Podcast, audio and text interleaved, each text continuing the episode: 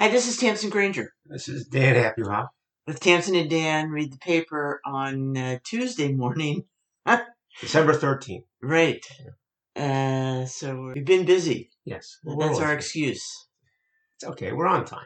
We're on time. Yeah. We're on time. I, and I I will throw in um, belated happy birthday to Armand Oh, Evers, Oh, yeah. Sure. right? Uh, December 12th. Mhm. And it was a big one for him. Uh, I'm not saying which one. good. It's a big one. 30 years old. Yeah, Mhm. 30. Mhm. again. And um, I I just say that it's funny that uh, I think about Armand as like the predecessor to our podcast. We used to go to Diana's where he was the bartender. Yeah. Every Friday, Yeah. and you know talk about All this things. stuff. Yeah. And so this is uh, we're still sort of you and I are getting together once a week to talk about uh, things we find interesting. Um, so and, and that's because we have no Armand. Diana's is gone, Yes. and uh, We- um, We've been pushed into show business. yeah, we we've had to just uh, throw this on the public now. Okay. All right. So- well, that's interesting. I never thought of it that way. Um, okay. So we've been busy in court because we went to the theater. How do you like that? We went to, Finally. Finally. I think we we put out our tale of woe that we were supposed to go last Sunday Yeah. to a man of no importance in New York City, and it was canceled due to COVID. Cool. And uh, so here's the intrigue about this. Uh, the uh, name draw for a man of no importance at the Classic Stage Company is Jim Parsons, uh, who was the star of The Big Bang Theory. And uh, He was starring in this production. Starring in he this is starring in this production. right, and he got he got very good reviews. He got very good reviews. Um, And he was on all the TV shows. promoting it, he was Yeah. on Tonight Show, and you know this is big time for Classic Stage. to have Jimmy Fallon talking about it. Morning shows. Yeah. classic stage production. But he got COVID. So they had to cancel some performances and then they were staging them with an understudy, fellow named Benjamin Howes. And the question was, even though we uh, had tickets initially canceled, were we going to try to go when uh, Jim Parsons was back, or would we just go, notwithstanding that the understudy was performing the part? And uh, Well, we had lured Dixon into going with Dixon us by saying, going- you know, Jim Dixon is, Parsons. yeah, Dixon is, you know, knows popular culture. Uh, so He watches television. He watches television. Exactly. So we tried to, to work it out to see Jim Parsons for that reason, but we couldn't. No, So we all, should- of, all of us have the kind of complicated We're very busy. So what the heck we said? You know, usually the understudy's very good. We'll go to see it. We went to see it uh, Sunday afternoon, uh, and uh, I'll just throw it out there. So, what did you think? Tess? it was terrific. It was shockingly good. And uh, we all discussed it many times, and we're, we're guessing that we probably liked Benjamin Howes as the lead more than we would have liked Jim Parsons. He was better suited, we thought, the lead. Uh, I mean, we're just guessing. Look, Right. it, it's a story of this fellow who's uh, uh, is in Dublin. Uh, he's a conductor on a bus. He's friends with the fellow who's the driver. He's just very agreeable. People like him a great deal. He's very appealing. Uh, and one of the things he does is he leads the locals in uh, in productions, theatrical productions, every once in a while. He has a little theater group right. that he runs out of a uh, church basement. And, and the idea of, you know, the scenes with the little theater group and, and the people in town putting on amateur productions, small audiences, really resonates in the classic stage theater because you're there in this very 200 person theater. It, and it's very immediate. You're sitting very close to these people and you almost feel like you're in that little theater group, you know? So it really works. And this fellow uh, discovers a lot about himself, including his sexuality as it goes on uh, and how he's going to, you know, how it's going to affect his relationship or not with, with the townspeople with whom he spent his entire. Uh, and it's very appealing. It's a musical that's um, written uh, by the uh, couple uh, that did uh, Ragtime. And I was looking up the history, so that would be here we go. Lynn Ahrens, yeah, Steve Flaherty and Lynn Ahrens, the book by Terrence McNally. It's uh, based on a 1994 film with Albert Finney and they decided to make it do a musical. And the musical initially was in Lincoln Center in, in 2002, hmm which I didn't realize 20 years ago. And it had an unbelievable cast, which I didn't realize.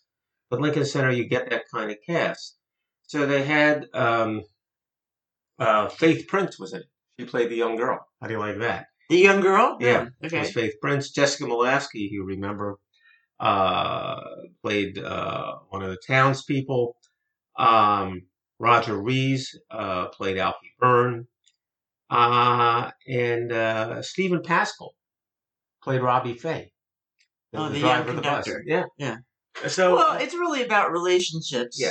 Uh, more than anything, and there are all there are all kinds of relationships in this, not just sexual. So, uh, yeah, it, it, it resonates on many levels. we had a great time. We thought it was great. the music was great. Uh, the all the performances were great, really, and, uh, And- we, and- we had a- we had a great day. We had um, driven out. It was an awful, awful day. Yeah. It was rainy, yeah, and gloomy and windy and cold.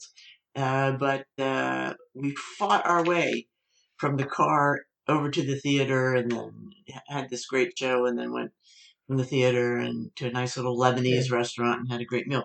So it was a, a great There's adventure. another reminder. There's no substitute for the small theater. I mean, I, I we were de- debating later, even though we liked it a great deal, would it work on Broadway? And those kind of discussions are business discussions as much as anything else. But you know, to be in that intimate theater in a show about uh, people on an intimate theater, uh, it was uh, it was really great. Yeah, So- yeah, and once again, in person. Yeah. Regardless of big or little. Yeah. Uh, is just an entirely different experience. Yeah. Than uh, anything else you do, and it's you know it's just always interesting to be in New York, especially in the holiday Oh, God, season yeah. with the decor, and there's a certain liveliness in people's Well- step. It seems. Well, we were in Princeton the day before. It's jammed. yeah. Like it hasn't been jammed for a long time. I think around the holidays. I feel like uh. I yeah, I you know, I'm not an expert at uh, shopping. Yeah. But it feels busier been. uh, than before. I think you know, I like to pretend to myself that people are rediscovering the joys of in-person shopping. You see things, It feels that you way, see yeah. people, you have little, you know, small talk with clerks Right. or, you know, other shoppers. Um, it's just, it's kind of different from the going down the rabbit hole of millions of Amazon offerings Right. in the And, privacy and you of can't your can't get into a restaurant. lounge chair. So uh, there you go. Um, So that was a great outing. Yeah. A man of no importance. Um, but it's only playing for another uh, yeah. So days. you can't see that. Now, I, I'll tell you something else we're not going to see. What's that? Merrily we roll along. Oh, you can't. That's crazy, but you can't get in. I mean, it, it literally opened today, I believe, Yeah. and it's at uh, the New York Theater Workshop, which is also a 190 seat theater. That's for union rules. That's why you keep it under 200. And uh, you can't get it. ta- It's sold out. The whole thing's sold out before it opens. Sondheim play that we love, Yeah, and uh, it's got fun people in it. Um, we've seen it twice. I know, uh, but uh, I feel like I could see it a zillion times if it's a good production. Yeah. Um, well, it's supposed to be a very know, good production. and it, and it's got some songs that just really tug at your heartstrings. Not a day goes by, and, Yeah. you know, old friends, Right. uh, things like that. So, uh, um, I mean, that's too bad. Well, too bad you can't get it. And you, you really, it's amazing. Good for them so- that they're selling out like Well, that. It's a very, But, uh, it's, it's a five week sorry to miss it. engagement. It's, it's some fairly big names, and it's a small theater. It's, the you know the classic combination. you. Yeah, maybe they'll extend, and we'll jump on it. Be talking about it weeks from now. You know, I, I bet they do. We shall see. So, um, the World Cup's been going on. We're aware of that. It's not like we're not citizens of the world. You know, when I was talking to my brother yesterday, talking to Michael, boy, the World Cup, that must be dominating your conversation there. I said, what do you mean? He said, the U.S. is out. He said, no, no, no. What does that have to do with it? He said, down in Miami, all people talk about Cup. It's got nothing to do with the U.S. Sport, that's the thing. I said, well, very different here. One thing we are aware of, though, is uh, the controversy about uh, Budweiser not being able to sell beer in the stadiums uh, where they're playing the World Cup. And Budweiser, you know, promoted this and had a big contract, and and people said, well, that's interesting that they're managing that because the people in uh, Qatar are kind of like don't feel so great about alcoholic beverages. Interesting they're allowing Budweiser to do it. I love the way you say that. Don't feel so great about. Well, what am I going to say? prohibited, Dan. Oh, they're not prohibited everywhere. That's not true. Uh, they do sell alcoholic beverages in Qatar. So it's kind of difficult to describe. But they apparently had given them a pass. And then two days before the World Cup started, they said, oh, no, we're not giving you a pass. We're banning it. And basically, Budweiser got screwed. And nobody feels bad for Budweiser. They're a big company, they'll manage it. But uh, the article in the Times is that Budweiser has pivoted to Bud Zero. So they're all the places that are going to sell Bud in the stadium, they're selling Bud Zero, which is non-alcoholic Budweiser. So you asked, I know you have an interest in this, non-alcoholic beer the land. How's it doing? And it, according to this article, uh, poorly. Uh, the, the, fans, the soccer fans. Uh, well, first of all, when when when Qatar announced he couldn't sell Bud in the stadium, apparently the company tweeted, "Well, this is awkward."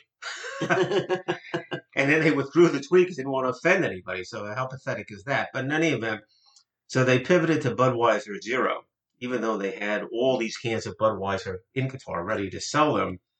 And according to the article, the average fan is uh, not excited about it. So sitting in the stadium, you're interviewing people, and they ask somebody, "Would you like to try Bud Zero?" And the answer was, "Why?"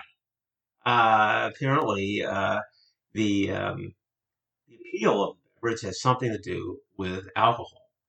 Uh, Budweiser had all these signs up. Budweiser was proud to serve its products in compliance with the local rules and regulations.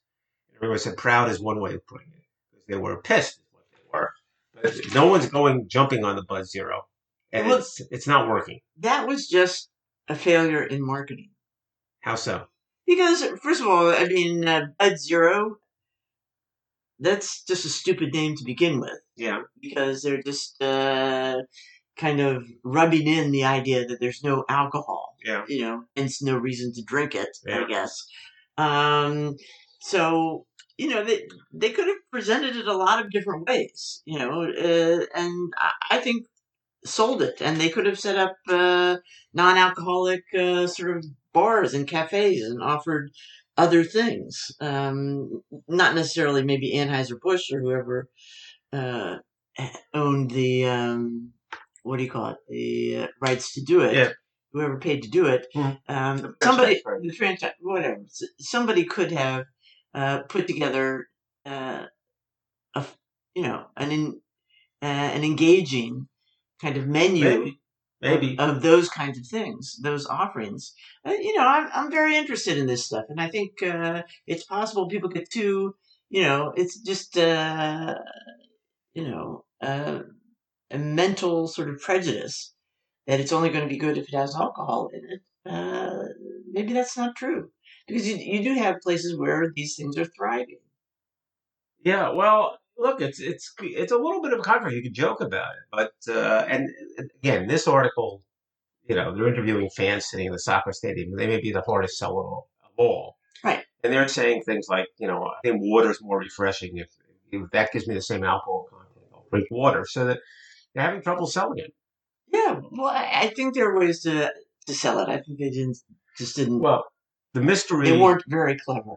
the mystery remains why they waited so long, why the uh, government waited so long to announce the prohibition. And the theory now is that they did it. Had very little to do with Budweiser. I mean, uh, it had to do with the fact that they thought fewer people would come to the World Cup Right. if they were told Yeah. that there would be no beer in the Right. stadiums. Yeah. I didn't. I hadn't heard that, but that makes some sense. No, I hadn't heard it. That's what I assumed. Oh well, because, you're on because it- because it's a whole thing. Yeah. But uh, you know, I feel like uh, maybe not Anheuser Busch missed the boat so much, but other companies that are trying to promote these non-alcoholic drinks Yeah. miss an opportunity to say, "But hey, yeah. you know, we have this." yeah, it's just. Um, yeah, maybe. So, but uh, you know, maybe it is a timing thing. Well, Bud's news couldn't promotion. turn around quick enough. Weiser's newest promotion at Qatar in Qatar is to announce that the winning team in the World Cup will have a quote celebration on us, and the implication is that they will get all the Budweisers Budweiser brought that they couldn't sell. Uh, so, for example, uh, Morocco wins, they will quote bring home the Bud. How do you like that idea? But you know, we you know we're we're drinking non-alcoholic beer. We are, but you know, We're drinking alcoholic beer, but we're drinking non-alcoholic beer too. I'm not a juice person. I don't like sweet well, drinks. but, but it's so once in a What do you while? I don't need the alcohol. It turns out the Stella the non-alcoholic Stella is quite good, It is, but, but and the non-alcoholic Guinness is but, good. but the profile of the uh, World Cup uh, soccer fan is one that would be a hard sell on the non-alcoholic. I mean, I think that's fair. We're not that. Okay, when you're No. sitting there, um, it, it Look. goes with the event. I think uh, you know what you need is to get it that guy from uh, Mad Men in there. What was What? his name? Yeah, the, the lead in Draper. Mad. Yes. Yeah, yeah, he would be great. Yeah, But he could have sold. He could have. He would have find, Listen, found a way. When I go to a hockey game, I want a beer. And what can I tell you? Yeah, no, I totally get that. Yeah. But also, I totally respect, you know, a lot of, it seems like, on the television at least, that uh, many soccer games uh, resulted huge drunken brawls. That's right. So I can understand wanting to avoid that, right. you know, and not promote that. Okay. Well, Yeah, right. but- it's, it's but- Dan Draper would have done. Aside from any Yeah. kind of uh, anything else, Yeah. you're in a situation, uh, business proposition, somebody missed the boat. Yeah. I think it. somebody could have sold something there. Yeah. Uh, meanwhile, um, great restaurant review Yeah. uh, last week in the New York Times. Still unflashy, and the faithful are relieved. Uh, with a new owner, a renamed sandwich shop keeps its spirit. So this is about uh, S&P Lunch, Mhm. Which is uh, in the site of Eisenberg's Sandwich Shop uh, across from the Flatiron Building. Yeah. And guess what? Somebody bought it and and they named it S&P. And it's not all cute and glitzy with an updated menu. Yeah. Okay. It's still a good old New York, you know, deli luncheonette Well, place. It, it, it, it's, And, it's, uh, it's more like a, a dream of a deli luncheonette place. I don't. I you know when I read that review, it, it seems better than what I've ever seen in a deli yeah, yeah, yeah, yeah. That's that's true. Pastrami sandwich. I mean, it's not just nostalgia. It's, really interesting. meatloaf sandwich, chopped liver Yeah. on If- iceberg If lettuce. you've got a chopped liver and iceberg lettuce thing at a luncheonette, then you're you're really something. I mean, that is not. the decor is as you know lackluster as it's ever Well. been apparently and pete wells the critic Right. embraces all this Right. you know he doesn't say this is you know the pinnacle of food Well, he says you got to pick your spots it's like any place like that you go it one to store or something, doesn't? I don't Yeah. think he gives it a lot of stores, but you know, no, because it doesn't have it has, has, a, it has a particular atmosphere which is not especially elegant or Right. fine it's- or adorable It's like the automat. We talked about the automat a few weeks ago, but the food, this the food sounds really appealing. That that that's what To us. me. Us, to us. What do you mean us? It appeals to us. It appeals to everybody. Yeah, that's the way I see it. right. Yeah, it's not. on ice. It's not like the Borscht Belt, you know. The, Oh no, no, which is You know the a faux the- delicatessen. uh, yeah the uh, Yeah. faux uh, place that's uh, It's not like across the river from us here. It's you know it's everything is uh, way too cute Yeah. and nine times the normal price. Right. You know, an egg a breakfast sandwich is twenty dollars, I think, something like that. But this is legit. Yeah. And uh, so I enjoyed that review. You dream of lucking into places like that. But we don't go to that You part know. of town. Is the problem? I don't know if we're ever going to get there. We will now, baby. All right, all right. If you say so. There are Uh, reasons to be in that part of town. All right. If you think so. So there is an article. You know, I always need more. I don't. Just let me say this. I'm not, I'm not driving to New York Yeah. to have a meatloaf sandwich. A Sliced okay? egg sandwich. Right. You're not doing that. Right. No. But I'm just saying it's nice to know to some extent that dream still exists. It's still there. there. You're right. You're right. So here's a headline says distiller says dog chew toy hurts brand. Now this is a dispute involving Jack Daniels and uh, who has their uh, celebrated bottle. Everyone recognizes the bottle of Jack Daniels and a bottle which is made out of some kind of uh, rubber-like substance, uh, which looks like a um, Jack Daniels bottle, but it's a chew toy for a dog. And it's called the Bad Spaniels Silly Squeaker Toy. I'm showing it to you, and they look very much alike. Right. And the question is, So uh, it's a it's a the- funny joke. it's a, yeah, it's the chew toy, which you know apparently A dogs for. Jack Daniels bourbon whiskey Yeah, is chew toy. is this a violation of Jack Daniels' trademark? And I wouldn't mention it except uh, Supreme Court's going to decide that question. You know, when you say what goes to the Supreme Court, this goes to the Supreme Court. Distiller says dog chew toy hurts, Hertz, Hertz brand. Yeah, hurts brand in the sense of is uh, taking profits, keeping profits from them. no, Yes. No. That's Yeah, not what they're saying. Yeah. no. Well, I guess they. they all they want is this these two toy people to give them uh, a piece of the action. is that what they want? I, I would say. No, I, I don't what care what's in the lawsuit. I think that's what they really That's not want. what they want. That's not what they want. They really they think They- people they are going to buy they're going to buy less uh, Jack Daniels because they've seen dogs They- chewing well, it. Let me give you their theory. Okay, their theory is that it, it denigrates the brand. That the Jack Daniel's brand is going to be lessened in appeal, lessened in value. The goodwill associated with it. That's the lawsuit. That's, That's the the. You think that's not really it? I could just see the marketing department at Jack Daniels now saying, saying, "Wow, this is going to be, you know, a quarter of a page in the New York Times when we put this You're so in." cynical. No, I'm not cynical. It's the Supreme. Court. They're at the Supreme. First of all, it's amazing the Supreme Court takes the case. Of, all the stuff the Supreme Court decided, they're going to figure this one out. They don't have to take the case. and and the, they're is they're knocking back the Jack Daniels right now, saying we have hit a gold mine. This is great. Everybody's talking about Jack Daniels. Everybody's talking about Well, I don't know. Yeah. Anyway, no. here's why it's everybody's happy here. They've it's made it into win-win. they've made it into a First Amendment issue. The, the, the, the people who uh, Chew toy people are happy too. the two toy people, yeah, of course, they're thrilled. Uh, they say it's their First Amendment rights are being violated uh, if, in fact, there's an injunction against their selling this. Uh, and the First Amendment uh, value comes in. They say, look, it's a joke, but you know we're entitled to make a joke and make a comment on something like this, and the First Amendment protects this. We shouldn't be banned. Uh, notwithstanding that our label just looks like Daniels label. And that's what you do in these kind of cases.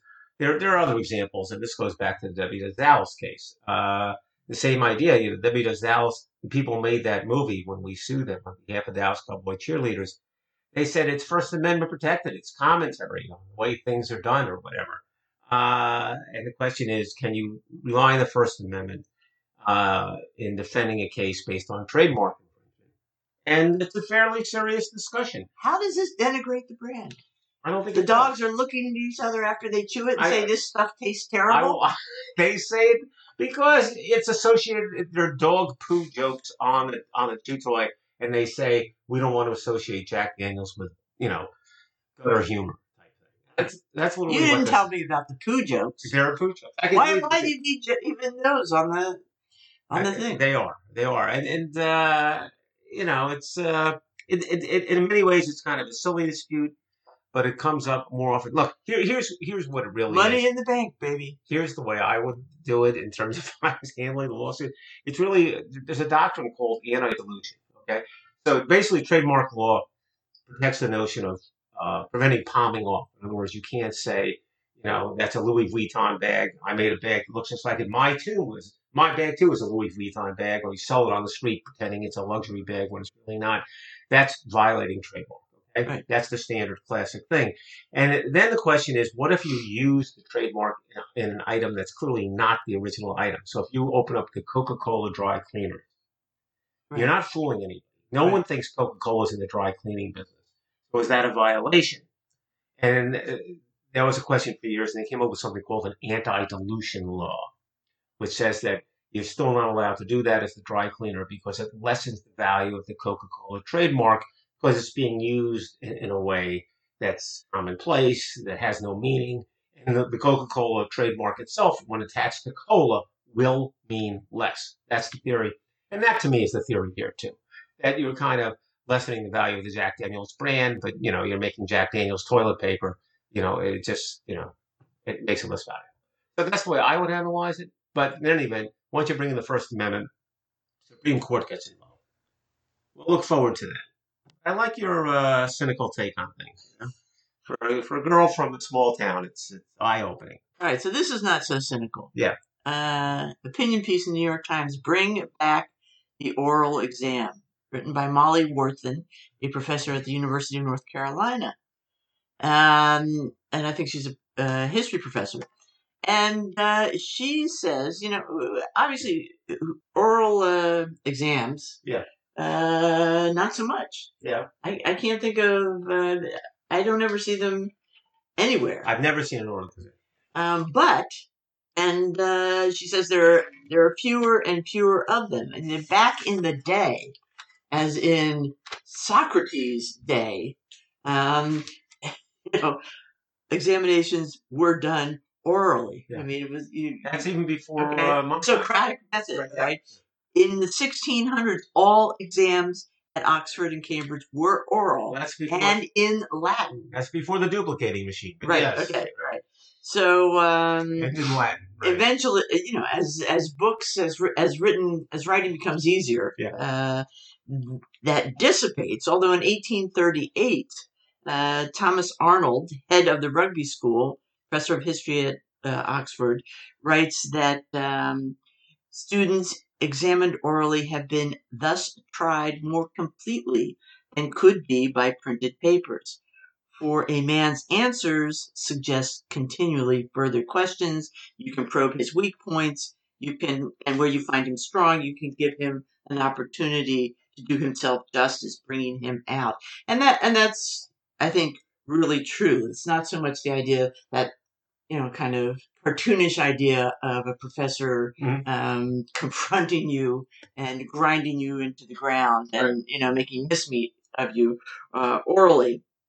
Um, but uh, they say as time goes on, written exams carry an aura of rigor, objectivity, and modernity. Um, and plus, they're uh, maybe easier to deal with on a large scale as, as you're teaching bigger and bigger Right, classes and right. you have to grade zillions of papers. Um, but uh, Professor Worthen contends that uh, students get much more out of an oral exam. Uh, if you, it can be one on one, and you know for so many reasons. And one of them is it gives you a chance to engage the student. And as you know, Arnold was saying in 1838, you can see where they're weak, but you can also see where they're strong and get them to discuss and put things together. Hmm. And so I didn't have literally oral exams, but I gave a quiz every week Hmm. uh, that um, we corrected in class. Hmm. And in the process of doing that, those corrections, I would call on people to give the answer, or I'd let people give the answer, and and engage them, and you know, engage people throughout the audience. And that was that was the best sort of in class discussion we would have Mhm. often because as we've discussed before students are not really doing the reading students are not really prepared for class but students do prepare for a quiz and so they're ready they have some information Well, they also uh, would prepare to be if they know they're going to be orally challenged in class. They have to be prepared for that. Right. But this way, if it's a, if it's an actual exam and it's one on one, Yeah. they don't have the added uh, intimidation of speaking in front of their peers Right. and being judged, Right, etc. That's right. So it can be an excellent experience. I think it, it takes a skilled teacher, a skilled professor, uh, to pull it off. And maybe that's part of the problem that you don't have. There was, you know, it's not without risk. Uh, last spring, a British court ordered the University of Bristol to pay damages for the family of a young woman, an undergraduate with severe anxiety, who took her own life. That's- I, I don't know what before an exam. That doesn't make Uh, any sense. Well, I mean, On many uh, levels, that doesn't make any sense. But but but, but let me go back. to this. First of all, I I think it's a great teaching tool, but is it, is it practical as a grading tool? Could you grade people like that? Could you well, say, uh, she has examples of people who use it who say, um, "Yes, I, you know, I have a much better sense of the student's grasp of the material. understand. I, I jot down a grade and then you know go back and But could you take the? Have, could you work it out time wise? Could you actually do it? Could you do it with a class of twenty people? You could have twenty oral exams. It's kind of hard Well, to do. It. Well think of how long it takes you to grade 20 Yeah. written exams. Yeah. Okay. Is, so their contention is yes, it's quite doable. Okay. And the, the other benefit is plagiarism. well, that's true. I knew you would jump on that. Uh, because that drives me nuts. Yeah. You know, um, and, uh, uh, you know, it, it, but again, I think it takes a, a skilled examiner, actually. And that may be the biggest drawback. Oh no, I think that it's the time. Look, The only reason I, I couldn't do it in my course because I'm teaching them how to handle lawsuits.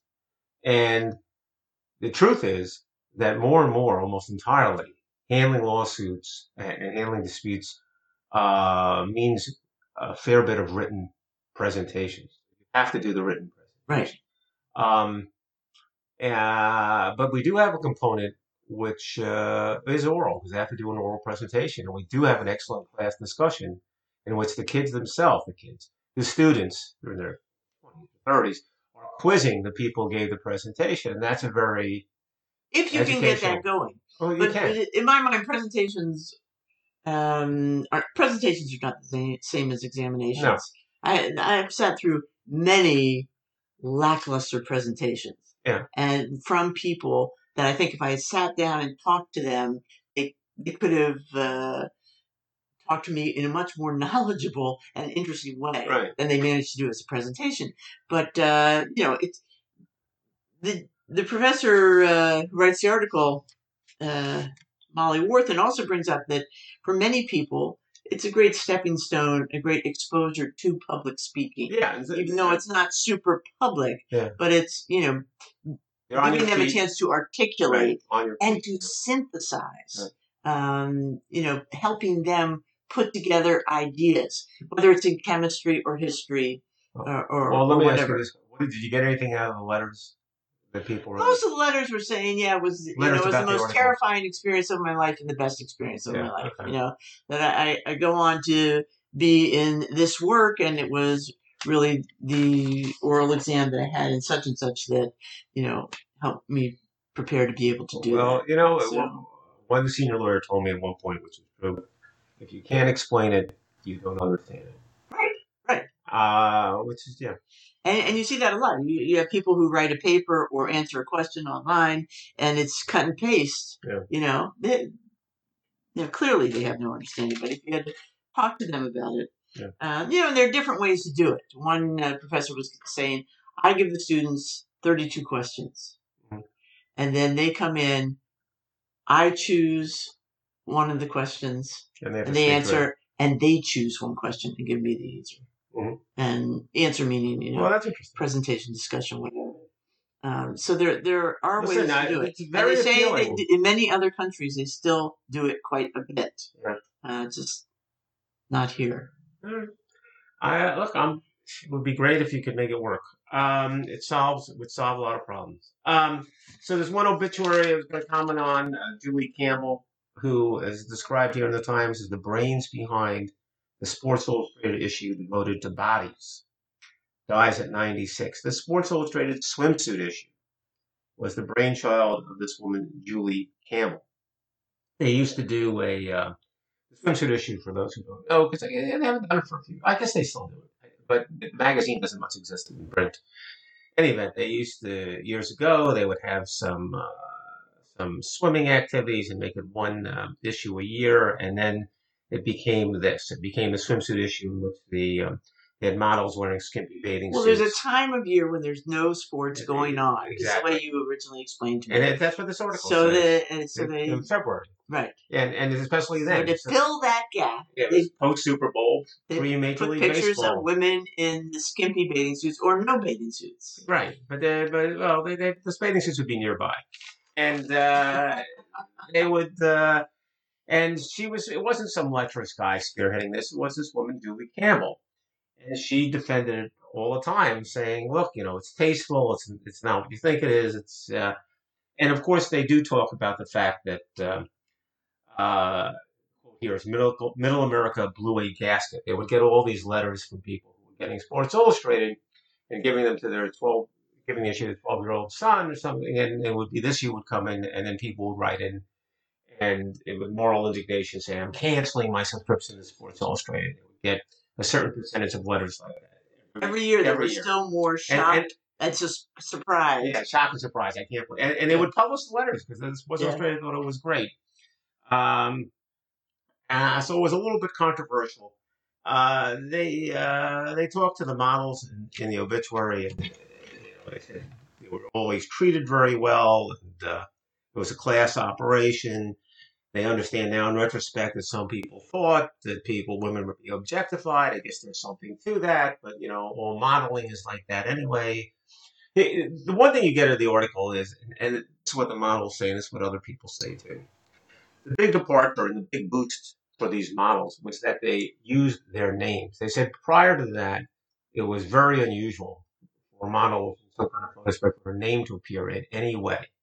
And for whatever reason, what Julie Campbell did she would always prominently feature the name of the models. And according to this article, that was the advent of the supermodel. Suddenly they had a profile and a brand and a certain uh, publicity. Uh, so a lot of them say they owe their careers and the whole idea of supermodel to this woman, Julie Campbell. They put the names in uh, for whatever reason. So there you go.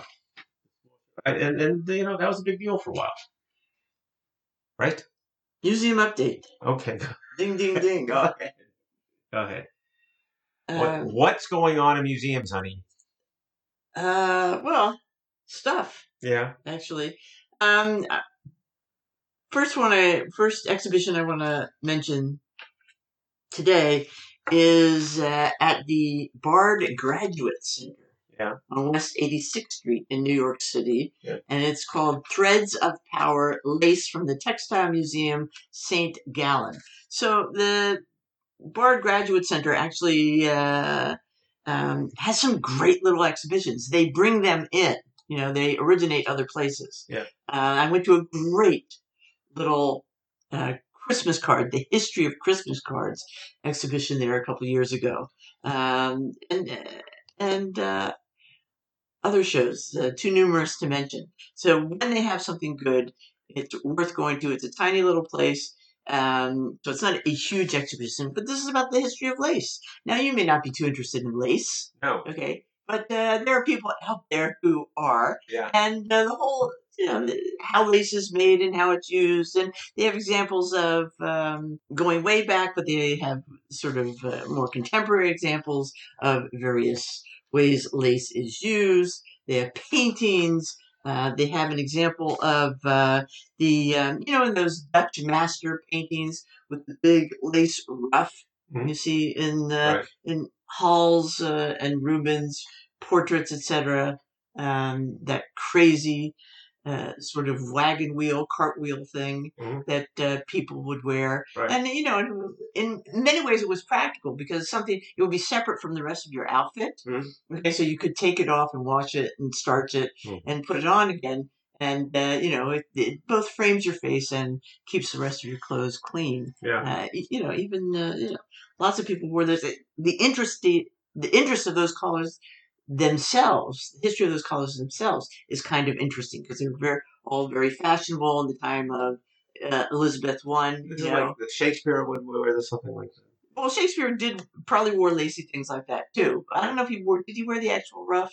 I don't know. I'm not an I expert on yeah, but but go ahead. uh, I, I, images of Shakespeare. you know, and then it gets more popular later in Europe after it's out of fashion. In the you know, more of a 16th, 17th century thing in the rest of Europe when it's out of fa- uh, fashion in uh, England, which tickled me because I I rarely think of England as being on the forefront of fashion. But anyway, it's a an interesting little uh, exhibition of lace at uh, the Bard. But here's the, here's the funny thing about the article. Yeah. Okay, so the article, the review of the exhibition is by Robert, Roberta Smith, Mhm. who's pretty prominent. And at the end, tacked on is this exhibition invites you to contemplate the beauty and ingeniousness of lace and the extreme skill in creating it, but also the undervaluing of labor and the superfluous use of surplus income that seems essential to the rise and fall of any civilization. Okay, you want to unpack that? Meaning what?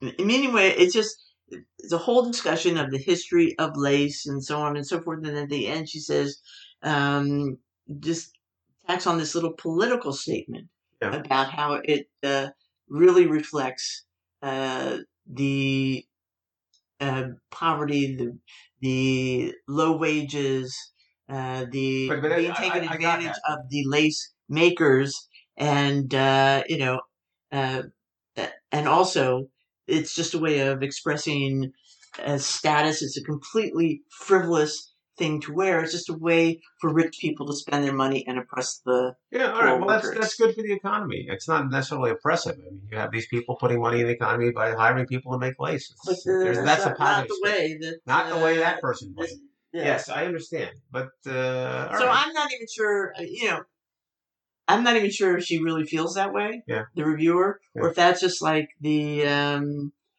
the sort of mantra of the New York Times at this point. I don't know.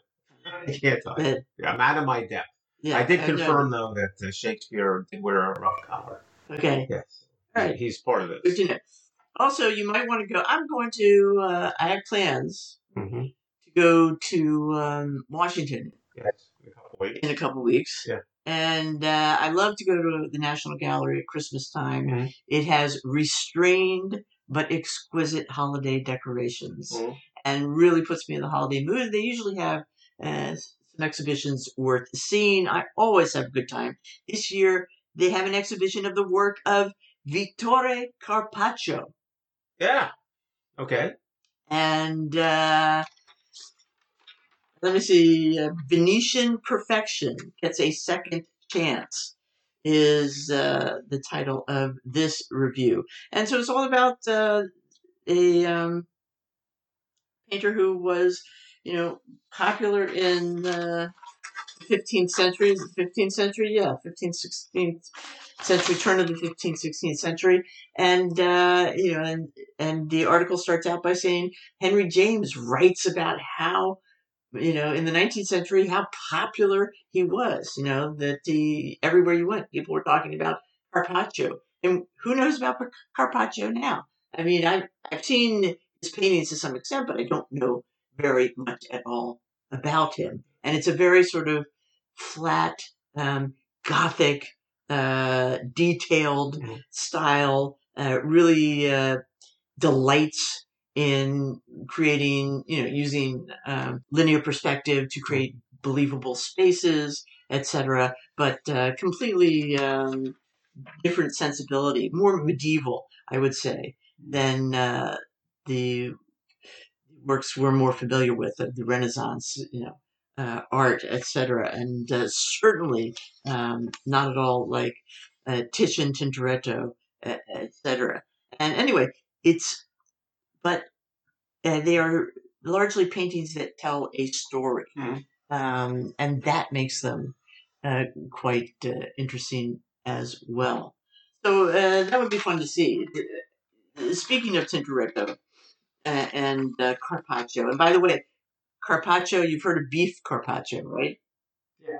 Um, raw beef served, uh, you know, shaved very thin. That was named after him. Uh, the chef at Harry's Bar. Mhm. Uh, there was an exhibition, and uh, apparently the reds in Carpaccio's paintings Mhm. inspired him to when he was creating this dish to uh, commemorate Carpaccio Mhm. with that name of the uh, you know uh, raw roasted beef. Anyway, uh, there's a um, the, on the front of this exhibition uh, article, the review is a picture of uh, a painting by Carpaccio, Saint George killing a dragon. Mhm. You know, Saint George and the dragon. There's also a wonderful, it, it- you know, and he's spearing that dragon right down his throat. Um, and uh, there's a wonderful Tintoretto of Saint George and the dragon, and in that case, the woman he's saving is actually seated on the dragon, Hmm.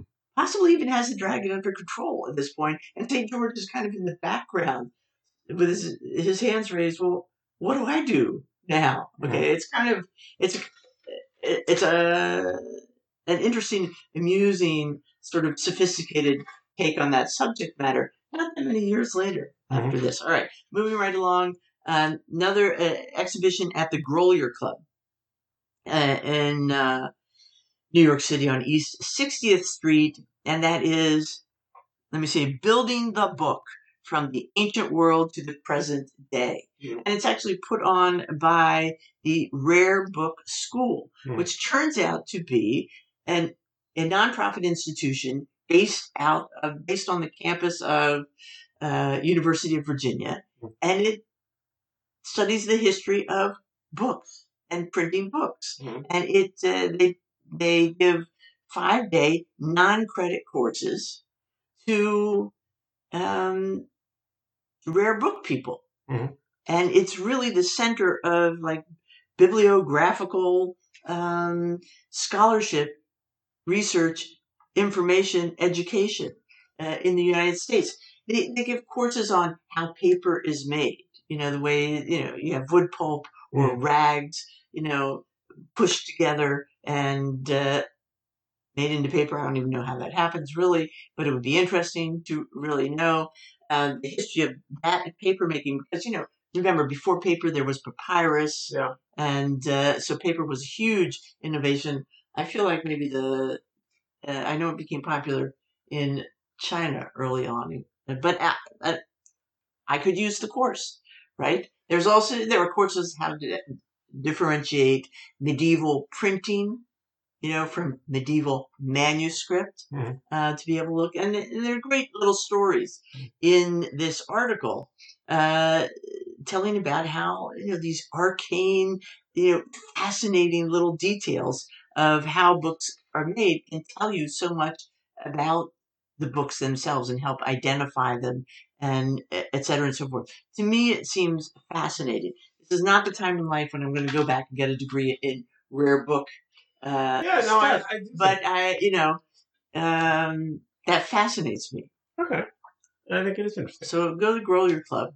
They have satellite places. You know, you Yeah. don't have to. You don't have to go to University of Virginia to take their courses. And Grolier Club is one of their sort of uh, satellite locations. But uh, um, Rare Book School. Yeah, I think that's interesting. I do. All right, so finally, we're going to wrap this up. The um, there's an article called "A DNA Divide Among Ashkenazi Jews Disappears." I can just cover this in like 90 seconds because I don't understand it. Uh, the, the Times doesn't help me understand it. Uh, I'm an Ashkenazi Jew. You're a hundred percent. Ashkenazi. To repeat the story that I gave you the ancestry, whatever, Yeah, um, or what was it? What's it, what's it called? I don't know. 23 and for whatever. 23 and uh, um, for christmas one year or you gave it to me and i said well i'd be more interested in your um, your I didn't give it to you. You gave it to me, and uh, we looked it up, and uh, we went through it, and, and it was the shortest report of all time. They said 100% Ashkenazi Jew. and that was it That was it. no, nothing about what country or well, here's, so here's the thing. It, 100% so it used to be more the same. Here's so the, disappointing the weird part is that they said um, uh, there used to be uh, more variety in terms of uh, DNA of Ashkenazi Jews. Um, it, it doesn't make any sense because usually you would think as time goes on, uh, DNA becomes more complex. With various generations, there's some mixing of different uh, ethnicities. Uh, not so with Ashkenazi Jews. What you had was you had these different threads of uh, Ashkenazi Jews, and um, somehow, because of persecution as much as anything else, uh, they ended up um, sort of, uh, how shall I say, uh, sort of converging on this German city called Erfurt. Uh, and the reason was that while there were, there were pogroms and Jews were being killed all over the place, um, and even in Erfurt, somehow in Erfurt they figured out in 1349, well, 1349 was there was a massacre of Jews, uh, but following that, the, Jew, the, the town of Erfurt figured out that they needed Jews. That they needed Jews because they needed them uh, to be merchants, they needed them uh, to generate tax revenue, they needed them to have businesses, and they invited Jews there. The Ashkenazi Jews therefore converged under Erfurt. So for the 700, and they exhumed all these bodies, for the 700 years before this happened, you would have a lot of variation in the DNA of Ashkenazi Jews because they were from all over. Following uh, this event, uh, following this convergence, uh, the DNA of Ashkenazi Jews became fairly singular because they're all coming from one place. And as a result, this is what the article says, two Jews walking the cobblestone streets of 14th century Germany were more genetically distinct on average than any two Ashkenazi Jews alive today. Despite the rapid growth of the Ashkenazi Jewish population during the last 700 years, the population has become more homogeneous. And You have, like my DNA, 100% Ashkenazi Jews. There's nothing else. Yeah, there's nothing else to talk about. Uh, and, uh, you know, uh, people, uh, So that sort of answers Yeah. our question, right? I mean, those days are over, baby. yes. Because now, you know, you have children who are not 100%. That's right. It- uh, that's right. That's right. Uh, but it is weird that they make a point of saying that uh, my own DNA sequences are extremely similar to any other Ashkenazi Jew that you're likely to run into with a similar background in mine. So is that helpful in any way or not? I, they don't say. Uh, I, don't- I don't know if it's helpful. It's not And helpful. the rest of us are just a jumble. That's really weird. All right. Yeah, it is, it's just weird. Okay. Uh, and I'm sure if I understood it better, it's more than weird, but the article doesn't really educate me on that. All right, so that's all we have. Uh, a lot going on. Uh, as we head toward the Christmas season, 17 shopping days left or something like that. Maybe Yeah. I'm getting ready to celebrate Hanukkah Why am I saying 17? in California. Maybe I, I, I, I 14, can't do the 12, math. 11, Yeah, you're you're 10. you're the mathlete, Well, I don't shop and I don't and celebrate it depends the how many days you celebrate. Yeah, that's all true. 12. I am the athlete. Uh, that's another Ashkenazi Jew thing. We'll see That's you good. next week with Tams and Dan. Read the paper. This is Dan Abioff. And you Granger. Yes. See you. Bye.